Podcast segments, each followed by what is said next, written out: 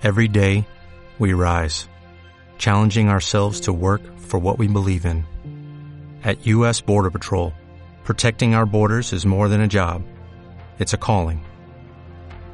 Agents answer the call, working together to keep our country and communities safe. If you are ready for a new mission, join U.S. Border Patrol and go beyond. Learn more at cbp.gov/careers.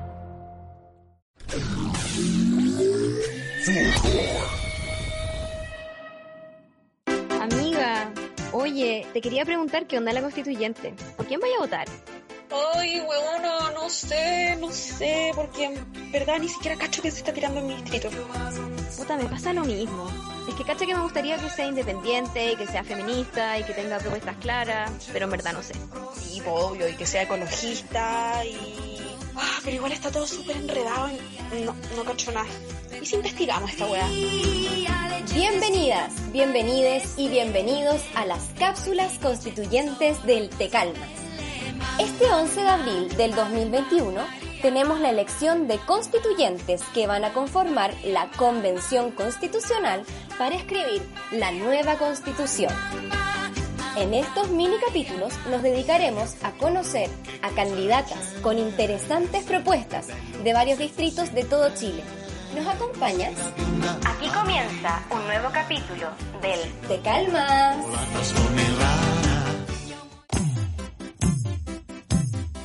Bienvenidas, bienvenidos y bienvenides a un nuevo y ahora sí último capítulo del Te Calmas. ¡Uh! ¡Ay, qué emoción! Yo sé, yo sé que dije una cosita. Yo dije que el capítulo anterior iba a ser el último, pero resulta que hablando ahí en las redes sociales, viendo las cositas, me di cuenta que en verdad es súper complicada esta weá de las elecciones, weón. Y eh, quiero saber más y creo que eh, tampoco ha habido eh, alguna institución o algo que te lo explique claramente de una manera amable, simpática, buena onda, al más puro estilo del Te Calmas. Así que traje a una invitada, pero es que demasiado especial. Y ustedes en sus casas van a estar muy, muy contentas y contentos de escucharla de nuevo. Bienvenida de nuevo, Maquita. Hola, hola a todos, a todas, a todos. ¿Sabes qué? Debo decir que tengo como una confusión mental en este momento porque por un lado me siento full entrevistada, eh, muy seria, politóloga como soy, eh, y por otro lado me siento muy expanelista, entonces como que tengo un conflicto. Pero voy a tratar de hacerlo más...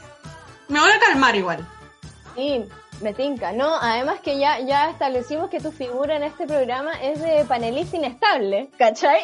Así es. Porque es panelista, no invitada. ¿Ah? no, yo primero que todo quisiera como decir que creo que el proyecto que levantaste sobre esta entrevista a candidatas feministas es, es la vanguardia misma y está maravilloso, es un trabajo de promoción de las mujeres que de verdad que espero algún día sea reconocido por alguna organización, eh, porque de verdad es una tremenda contribución y es un tremendo espacio de visibilización para las mujeres. Así que eso, aguántate calmas, siempre promotor del feminismo. Ay, gracias, muchas gracias. Sí, todo parte como tú misma sabes y lo conversamos en su minuto, como desde, desde una inquietud y curiosidad eh, personal con cosas que quiero saber y que siento que todo el mundo debería saber. Ya, pues entonces empecemos porque estas cápsulas son cortitas, ustedes ya saben ya. Entonces, vamos, pues. Resulta que mi primera pregunta es, querida Maca. Querida Piwi. ¿Qué se votará el 10 y el 11 de abril? Lo que vamos a votar este 10 y 11 de abril, para decirlo en palabras muy coloquiales, es una weá que jamás en la historia, ni nosotros, ni nuestros padres, ni nuestros abuelos, ni nuestros tatarabuelos y tatarabuelas eh, tuvieron la oportunidad de votar. Vamos a elegir por primera vez a convencionales, a personas que eh, nos representen en una convención constitucional donde se va a escribir ni más ni menos que la nueva constitución. Y además de ser un, un órgano que va a redactar la nueva constitución, eh, es una weá que, francamente, es que jamás lo habríamos imaginado porque va a tener participación del 50% de las mujeres y además cuenta con 17 escaños reservados, o sea, hay 155 integrantes de, esta convención elegidos por votación popular de 28 distritos a lo largo del país, pero además se suman 17 cupos, o sea, escaños, mejor dicho, de pueblos originarios de Chile. Y todo, absolutamente todo, va a ser con paridad. O sea, es una elección nunca, jamás antes vista y, en opinión de muchos politólogos y politólogas, la más democrática que ha tenido el país en la historia. ¡Wow! ¡Wow! Oye, yo tengo una pregunta con respecto a. Fuera de pauta, perdón, Maca. Classic. Me surge la pregunta sobre los escaños reservados. ¿Ya? ¿Quién vota esos escaños reservados dentro de los les candidates? La gente que. Las personas que pueden elegir a los escaños reservados son a las personas. son las personas que pertenecen a algún pueblo originario y lo hayan declarado institucionalmente. O sea, institucionalmente es que yo me haya inscrito en un papel que diga soy pueblo original. Exacto. Ya, perfecto. Entiendo.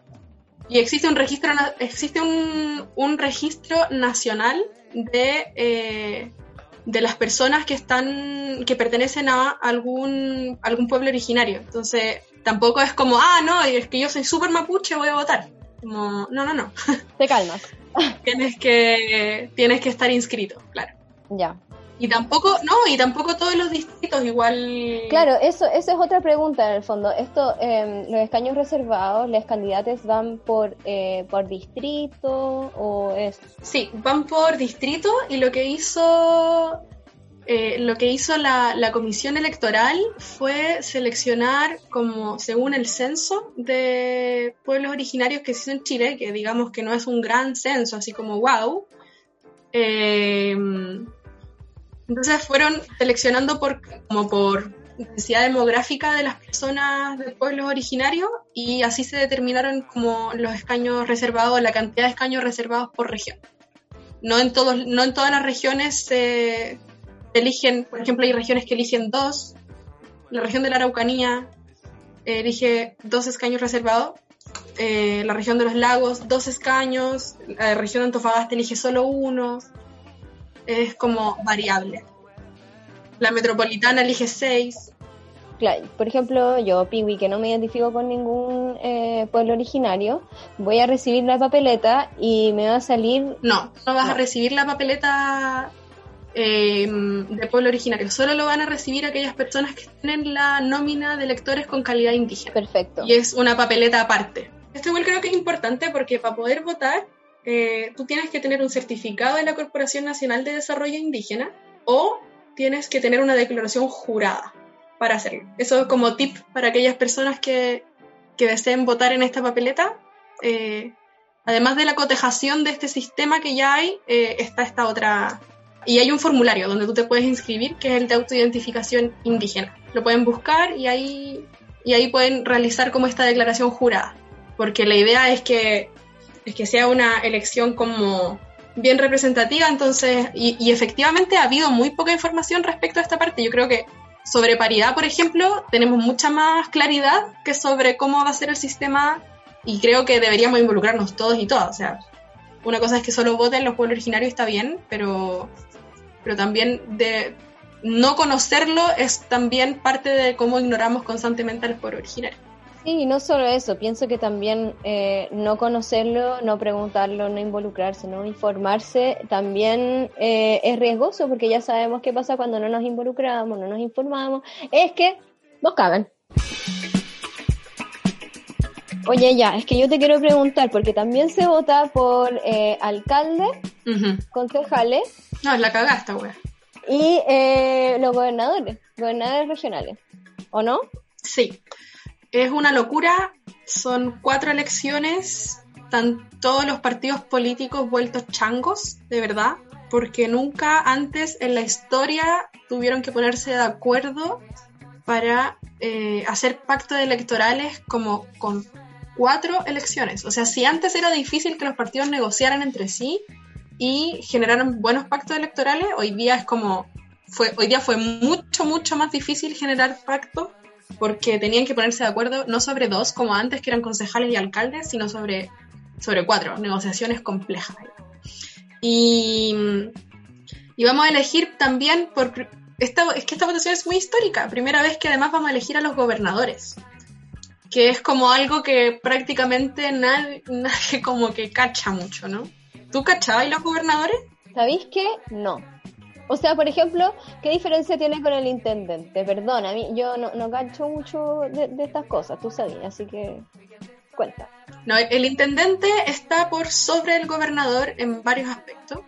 Es como, claro, jerárquicamente está el, el, gobernador debe hacer caso un poco a los mandatos del intendente, porque el intendente en el fondo te baja la política de cada ministerio a tu región. Y como funcionamos en un país centralizado de, de administración central, eh, baja a través de los, de los intendentes las políticas ministeriales. Y el gobernador es el órgano ejecutivo de cada región y lo que hace en el fondo es eh, presidir un consejo regional, eh, fiscaliza y supervigila que la función pública y las instituciones públicas se desarrollen como bien, que no hayan cosas raras, es la idea. Y, eh, por ejemplo, así como en cuestiones ya más prácticas, una de, de, las atribuciones que tiene el gobernador y que son heavy y muy importantes es, por ejemplo, la regulación del espacio territorial de, de la región, del plano regulador. Entonces, por ejemplo, la construcción de edificios, la eh, qué espacios de la región son destinados a agricultura, cuáles son urbanizados, etcétera, son decisiones del, gobernador o la gobernadora. Eso, eso es más o menos lo que hace como, un gobernador. Además, tienen como facultades de eh, ver el tema de la seguridad en, en, términos, por ejemplo, de catástrofe. Son los encargados en la, de que no se produzcan conflictos, de gestionar como la ayuda en el fondo, antes de esta elección, el gobernador era destinado por, un, era un cargo de confianza del presidente, y hoy día eso se democratiza y eh, tenemos a gobernadores y gobernadoras electos por la ciudadanía, lo cual les obliga a generar, por ejemplo, un programa. Antes nosotros no teníamos idea, eso ya solo venía dado por el gobierno central, hoy día podríamos decir que avanzamos en cierta medida un poco más hacia una descentralización política, más no fiscal. Ya, a ver, el ahora. Porque claro, yo mismo iba a decir como, ah, entonces esto eh, tiene que ver con la descentralización y como con eso, pero a ver, cuéntame lo de fiscal. Claro, lo que pasa es que la hay, hay tres formas de descentralización, económica, eh, política y fiscal. Entonces, eh, los hubo un, debate gigantesco cuando se cuando se propuso qué iba a pasar como con los gobernadores, porque los gobernadores no van a manejar recursos económicos. Entonces, tienen, se dice que tienen eh, autonomía en lo político, más no en lo económico. Eh, pero de todas formas, como es algo, es un paso hacia la descentralización porque efectivamente las personas van a elegir el el tipo de proyecto de región encabezado por cada uno de estos como candidatos. O sea, podríamos decir que por primera vez las regiones van a poder elegir eh, el proyecto de desarrollo integral regional que quieren para sí mismas, que era una discusión que antes nunca bajó a la ciudadanía y que solo existía en el gobierno central y como que el gobierno central planifica hacia las regiones. Hoy día, al elegir el gobernador, cada, región puede elegir qué proyecto quiere para sí misma. Pero, por ejemplo, fiscal, ¿a qué te referís tú con fiscal? ¿Fiscal de fiscales, los fiscales de la ley? No, lo fiscal es la administración de recursos fiscales. Y en ese sentido no, existe administración fiscal por parte del, del gobernador o la gobernadora. O sea, no. Es pobre, pobre. No maneja ni un recurso. Oye, ahora yo te quiero preguntar eh, con respecto a la elección de constituyente. Eh, ¿Cómo es el sistema eh, de votación? ¿En qué tenemos que fijarnos? Es más bien, tenemos que fijarnos en la lista del candidato por el cual nosotros votamos. Sí, es importante que, em, que pensemos en que no estamos eligiendo a alguien personalista. O sea, el, el sistema electoral que, que se usa, que, que, se va a usar para estas elecciones de constituyente, se llama eh, sistema de Hunt. Lo pueden buscar ahí en internet. Eh, el sistema de Hunt es un, es un, eh, fue creado por, por Hunt, una, una persona, por el cual lleva su nombre, y lo que hace es permitir una electividad proporcional a la cantidad de votos representativa, más que antes teníamos un sistema mayoritario, como elegíamos antes a los, a diputados y a los diputadas, o sea, a las diputadas y los diputados. Antiguamente, en el sistema binominal, era un sistema que tendía a las mayorías. Se elegían a los dos primeros de las, eh, a, a las dos personas que correspondieran a las dos primeras mayorías. Y eso hacía que se perpetuaran siempre los mismos partidos y en general la concertación y Chile Vamos eran como los que se llevaban la mayor cantidad de representatividad.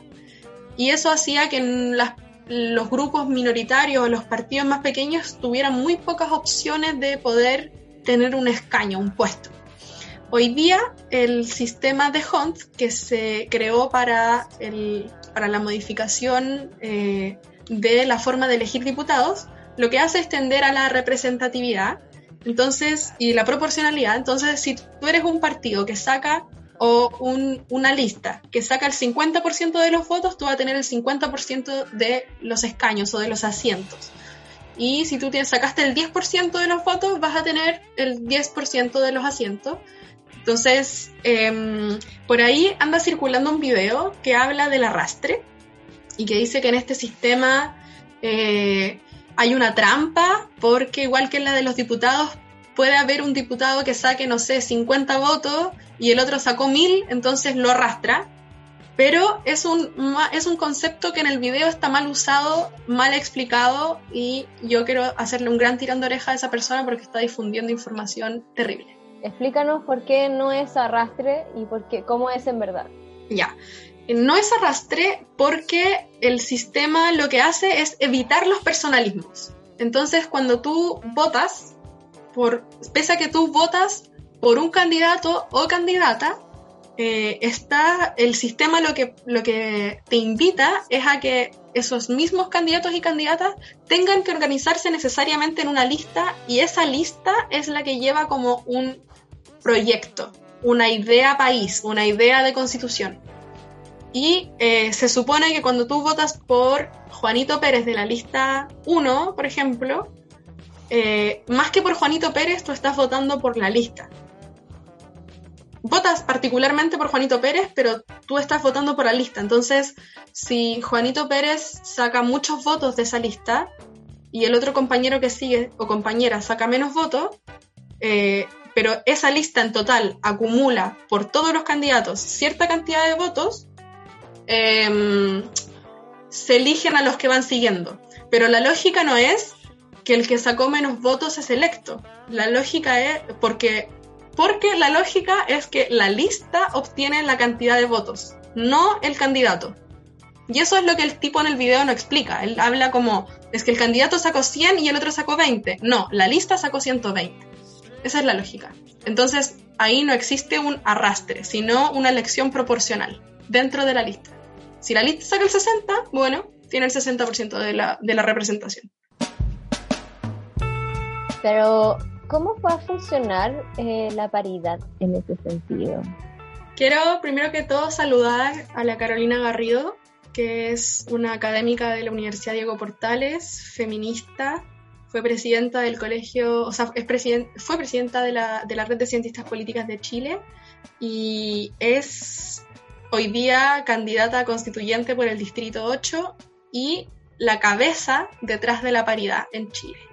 Y además fue mi profe guía de mi investigación, así que mucho cariño para ella. Que te cae. Y justo no hicimos cápsula constituyente del Distrito 8, así que... Ya, em, la paridad es eh, una genialidad. Yo de verdad que no... Es que muy seca la Caro Garrido y su, su mente. Esto va a funcionar con, eh, bueno, todas las, eh, todas las listas tienen que tener 50% de mujeres y 50% de hombres porque se les obliga a generar una alternancia de los candidatos y candidatas. O sea, va, y todas las listas parten con una mujer. Vamos a hacer el ejemplo.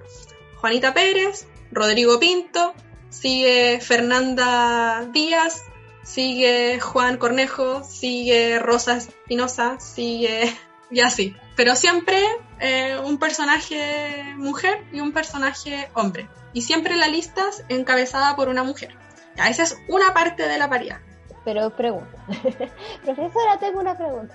Oiga, eh, ya, pero tú dices esta como alternancia, este es primero, este es después, qué sé yo, pero esto es en la papeleta. Exacto. Ya, eso quería aclarar. Sí, en la papeleta. Y es muy importante porque lo que ocurría generalmente es que las mujeres las ponían de las últimas. Claro. ¿Cacha la weá? Mira. Las ponían casi siempre de las últimas, entonces eran mucho menos, tenían mucha menos posibilidad de ser electas. De hecho, eh, quienes van primeros en las listas tienen como un poquitito más de posibilidad de ser electos porque no toda la gente se informa tanto, entonces de repente dice como, ah, ya, pa, y le tira al primero, ¿no? Eso está como estudiado de que los primeros de la lista tienen más porcentaje de salir. Y eh, como reivindicación de toda la historia de opresión que hemos tenido las mujeres en este país, sí señor, hoy día las mujeres encabezan la lista en la papeleta y de ahí sigue alternancia o esta cebra que se ha llamado como coloquialmente. Pero hay una segunda patita que tiene que ver con no solo la forma en que se ordena la lista, sino en cómo se aplica, en, que en efecto la paridad tenga sentido, que es que sean 50% y 50, 50 hombres, 50 mujeres. ¿Y cómo funciona eso? Em, bueno, va a funcionar con que, eh, por ejemplo, supongamos que la lista 1 eh, elige por la votación popular a em, tres hombres. Ya supongamos que un distrito elige cinco constituyentes. Y hay dos listas. Es un ejemplo muy falso porque hay como mil listas. Ya, no, pero para simplificar esto y ejemplo concreto, me encanta. Entonces vamos a tener un distrito con eh, cinco escaños, cinco puestos a elegir y dos listas. En esas dos listas, pese a que la ley les obliga a tener alternancia, si no, no se podían inscribir, supongamos que ya la tuvieron, se inscribieron, fueron las elecciones y se eligió en la lista 1 a dos hombres y en la lista 2 se eligió a dos hombres y una mujer. Eso es las personas, estos dos hombres de la lista 1 y los dos hombres y una mujer de la lista 2 serían eh, los que tienen las mayorías. Claro. Ya. Serían los que tienen las mayorías según el eh, sistema de Hunt. Ya, espera, voy a hacer una, acotación. Persona que esté escuchando esto, papel y lápiz en este momento. Para hacer la tarea, ya. Entonces, en particular con el tema, con la paridad, lo que va a pasar es que si en la lista 1 se eligen dos personas y esas dos personas fueron hombres, y en la lista 2 se eligieron también dos hombres y una mujer, eh, nada que ver, pues ahí no habría paridad porque habría una sola mujer y cuatro hombres. Entonces, para lograr esa paridad, lo que, se, lo que quedó acordado es que quien, por ejemplo, en la lista 1, que se eligieron dos hombres, el hombre que tuvo menos votos, Shao, fue Yera. Y se elige primero, hay dos criterios. El primero que se ocupa es que de ese hombre que salió de la lista, que ya no va porque no puede ir porque no pueden ser tantos hombres, si tiene una compañera de partido, va la compañera de partido. No de lista, de partido. Y si no hay compañera de partido, va la siguiente compañera de lista con más votos. Ya, qué heavy. Sí. Y lo mismo sucedería eh, en el caso de la lista 2. Oye, ¿y por qué, y por qué es eso? Y no como perdón mi ignorancia, pero me parece medio injustillo eso, porque en el fondo no tendría que ser la candidata de ese de esa lista eh, la candidata mujer o una de las candidatas mujeres que tuvieron la como de ellas la, la mayoría de, de, los votos? Es que se asume, en, en este sistema se asume que eh, hay como tendencia a la organización colectiva. Eh, entonces, las listas están compuestas por distintos partidos o por distintos grupos de independientes, generalmente.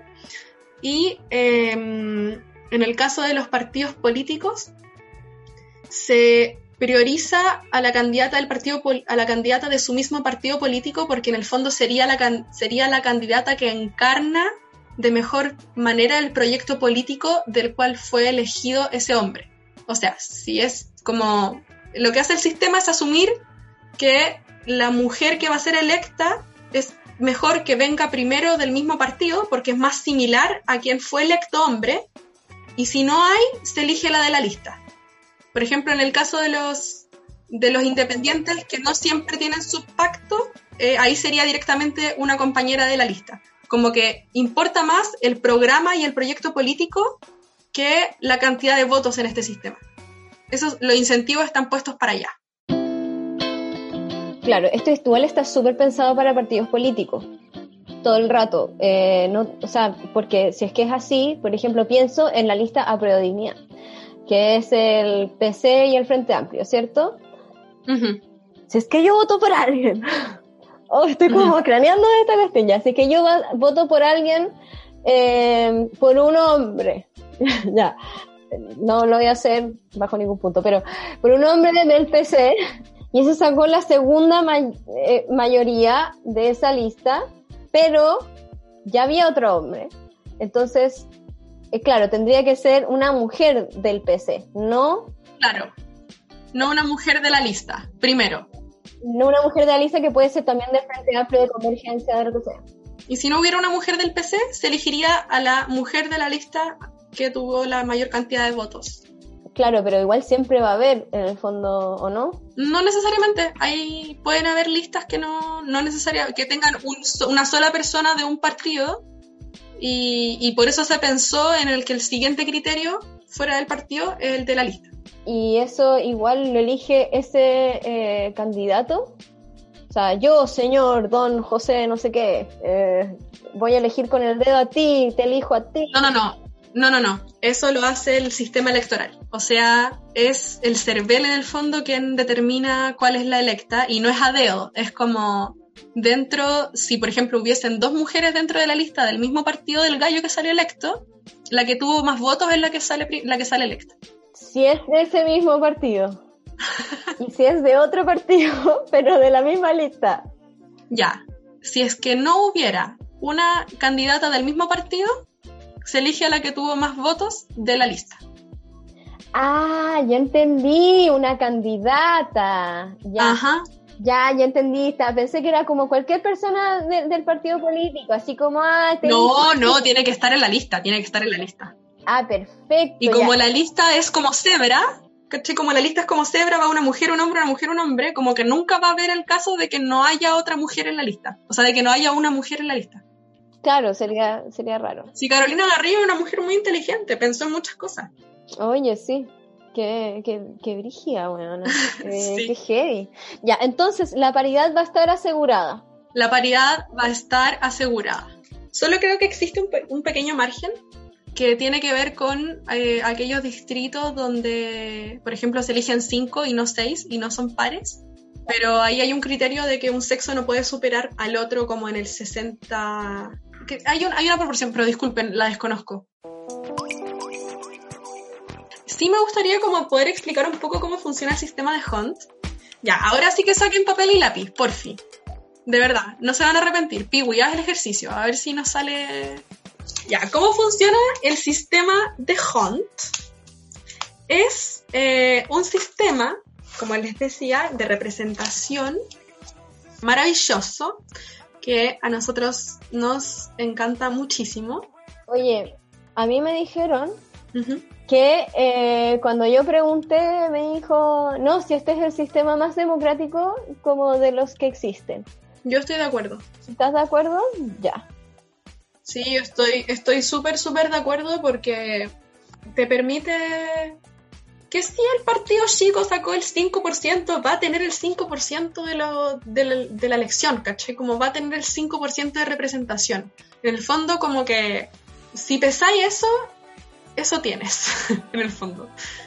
No así en este caso los escaños reservados. Los escaños reservados están reservados y reservadísimos. Están reservadísimos porque les corresponde. Sí.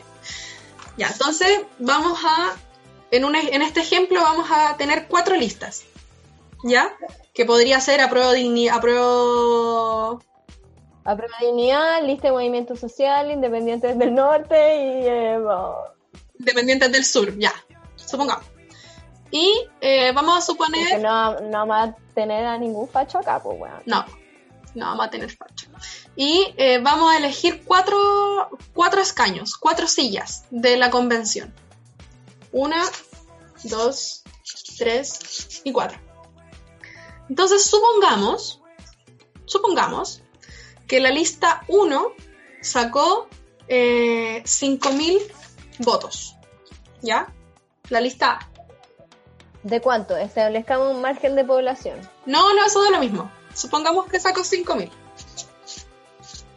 5.000 votos. ¿Ya? Eh, entonces, la lista B sacó 4.000 votos. La lista C sacó 3.500 votos. Y eh, la lista D sacó 1.000 votos. Como son cuatro escaños, esto, estos votos que están acá, 5.000, 4.000, 3.500, 1.000, son los votos totales de la lista, no de cada candidato o candidata. Es la, el voto total. Entonces lo que hace este sistema, precioso, hermoso, es que eh, aplica división. Entonces como son cuatro escaños, primero 5.000 dividido en uno, que es un escaño, luego 5.000 dividido en dos, son 2.500, 5.000 dividido en tres, serían eh, 1666 y fracción 66. Y eh, 5000 dividido en 4 serían 1250. Ya, vamos con la B. 4000. 4000 votos totales. 4000 dividido en 1 son 4000. 4000 dividido en 2 son 2000. 2000. ¡Woo! 4000 dividido en 3 son 1333,3 infinito. Y 4000 dividido en 4 son 1000. ¡Uh! Ya. La lista C sacó 3500, entonces dividido en 1 3500, dividido en 2 1750, dividido en 3 eh, 1166 y dividido en 4 eh, 875. Y por último, Bueno, la lista que sacó, ¿Cómo hacía estos cálculos tan rápidos? es que este ejemplo lo he hecho muchas veces. Ah, ya, gracias. Eh, y la lista D, eh, que tuvo 1000 votos, dividido en 1 son 1000, dividido en 2 son 500, ¿verdad? Dividido en 3 son 333, bla, bla, bla, bla, y dividido en 4, Eh, eh, 250, 250, 250. profesora. ¡Bravo! ya, muy bien. Entonces, vamos a elegir cuatro escaños, ¿ya? Después de hacer esta división, si por ejemplo se eligieran 6, pues tendríamos que dividir en vez de 1, 2, 3 por 1, por 2, por 3, por 4, tendríamos que dividir por 5 y por 6. Ya, Y nos va a quedar una tabla, ¿verdad? Con esos resultados. precioso. Me encanta. Sí. Entonces, si hay que elegir a 4, se eligen los 4 con el número más grande. Entonces, por ejemplo, 5000 es un escaño electo. Ujú, El siguiente número más grande, ¿cuál es? 4000, Claro. que se viene de la lista B. A ver, profesora, ¿me puede mostrar el cuaderno mejor? Ya, Ya. entiendo. Ah, El tercero, que sacó más votos, es la lista C, que tiene 3500. Pero el, sí- fíjate que la lista D tiene 1000 y 1000 es menos que 2500. Entonces se le asigna un nuevo escaño a la lista A, porque tiene 2500. Entonces así la lista A elegiría dos escaños, la lista D elegiría un escaño y la lista C elegiría un escaño y la lista D no elegiría a ninguno. Porque 1000 es menor que 2500, 3500, 4000 y 5000. Oiga, señorita profesora, tengo una pregunta yo. Pregúntame nomás.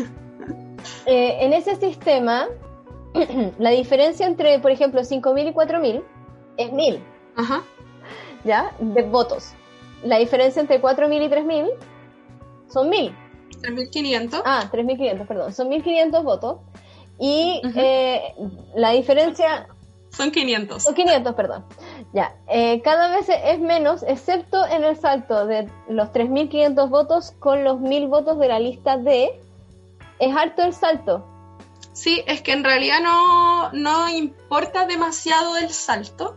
Eso, eso era mi pregunta, como, Lo que importa es que si se eligen cuatro, se eligen las cuatro cifras más grandes dentro de, de como este cuadrito que te queda al escribir como la cantidad de listas y la cantidad de, de escaños. claro, ya.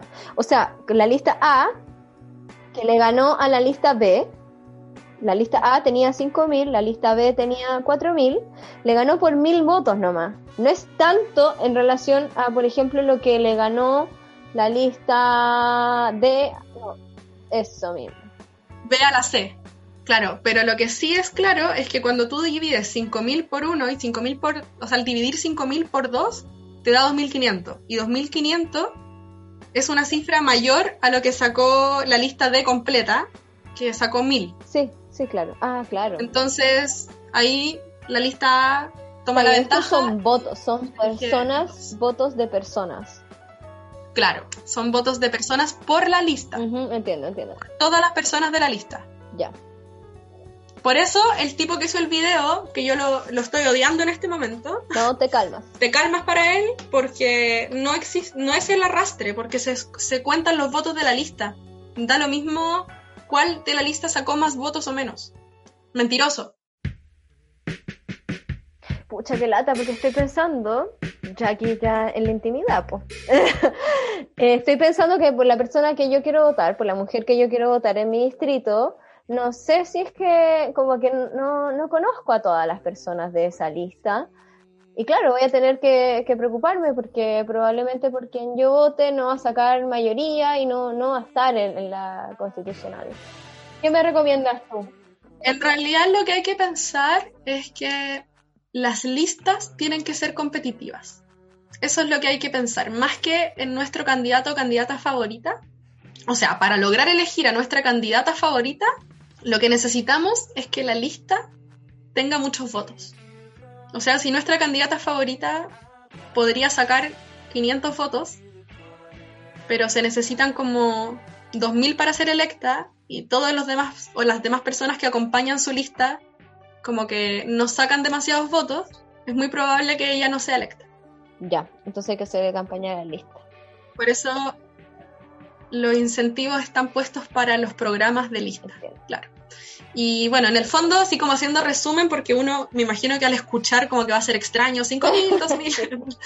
eh, eh, en el fondo lo que sea, lo- el sistema de Hunt, bueno, sistema representativo y proporcional, y eh, se usa un es un sistema matemático que lo que hace es que eh, primero se suma el total de votos de las listas y luego se divide esa cantidad por la cantidad de escaños a elegir en cada distrito.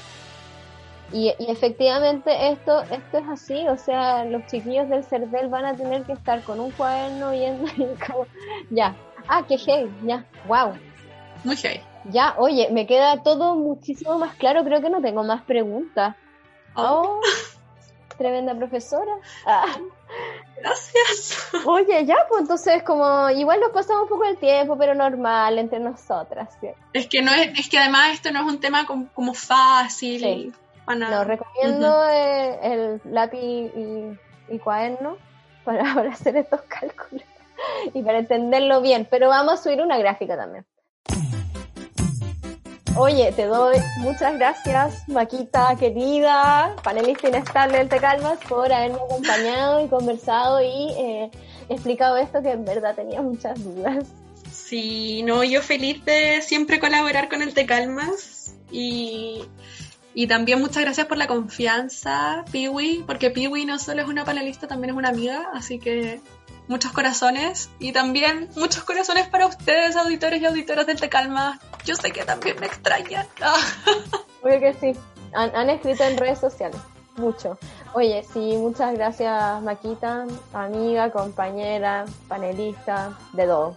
Oye, y ya, pues dejamos acá el capítulo. Espero que les haya gustado, espero que hayan aprendido, igual que yo. Sigan al Tecalmas en redes sociales, arroba tecalmas-bajo, y pongan en abajito o arribita, en donde sea, en el Spotify, seguir, seguir, seguir, para que eh, podamos compartir más esta información y que es algo muy importante.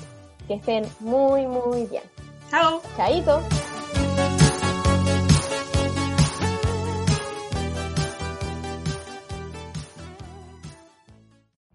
Every day, we rise, challenging ourselves to work for what we believe in.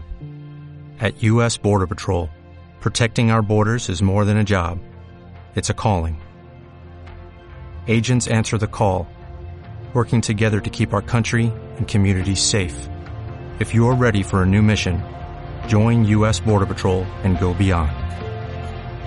Learn more at cbp.gov slash careers.